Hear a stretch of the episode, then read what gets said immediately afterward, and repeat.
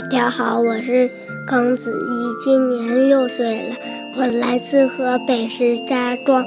我要给大家带来的故事是《小猪学本领》。夏天天气非常热，小猪躺在猪圈里，翻过来又翻过去，怎么也睡不着。忽然，他看见小猫趴在大树上唱歌。小小猪心想：“小猫姐姐可真了不起，不但会捉老鼠，还会爬树呢。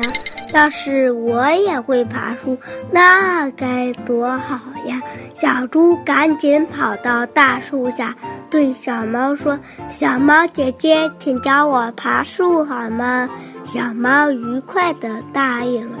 第二天，小小猫就教小猪学爬树了。可是小猪没有爪子，它爬了又爬，怎么也爬不上去。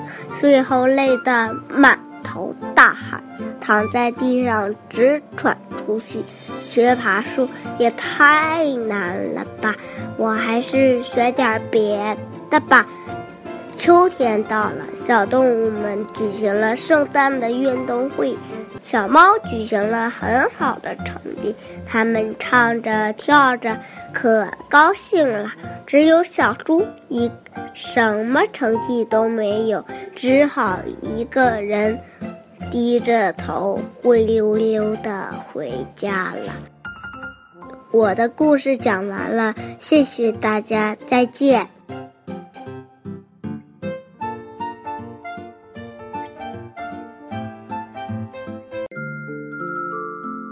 谢谢耿子毅给我们带来的这个精彩的故事。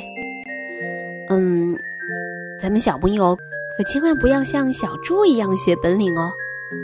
学任何一项本领，都需要我们付出汗水，加上努力，还有坚持，最终才能学会。今天的故事就到这里啦。要祝愿今天生日的微纸飞小朋友生日快乐。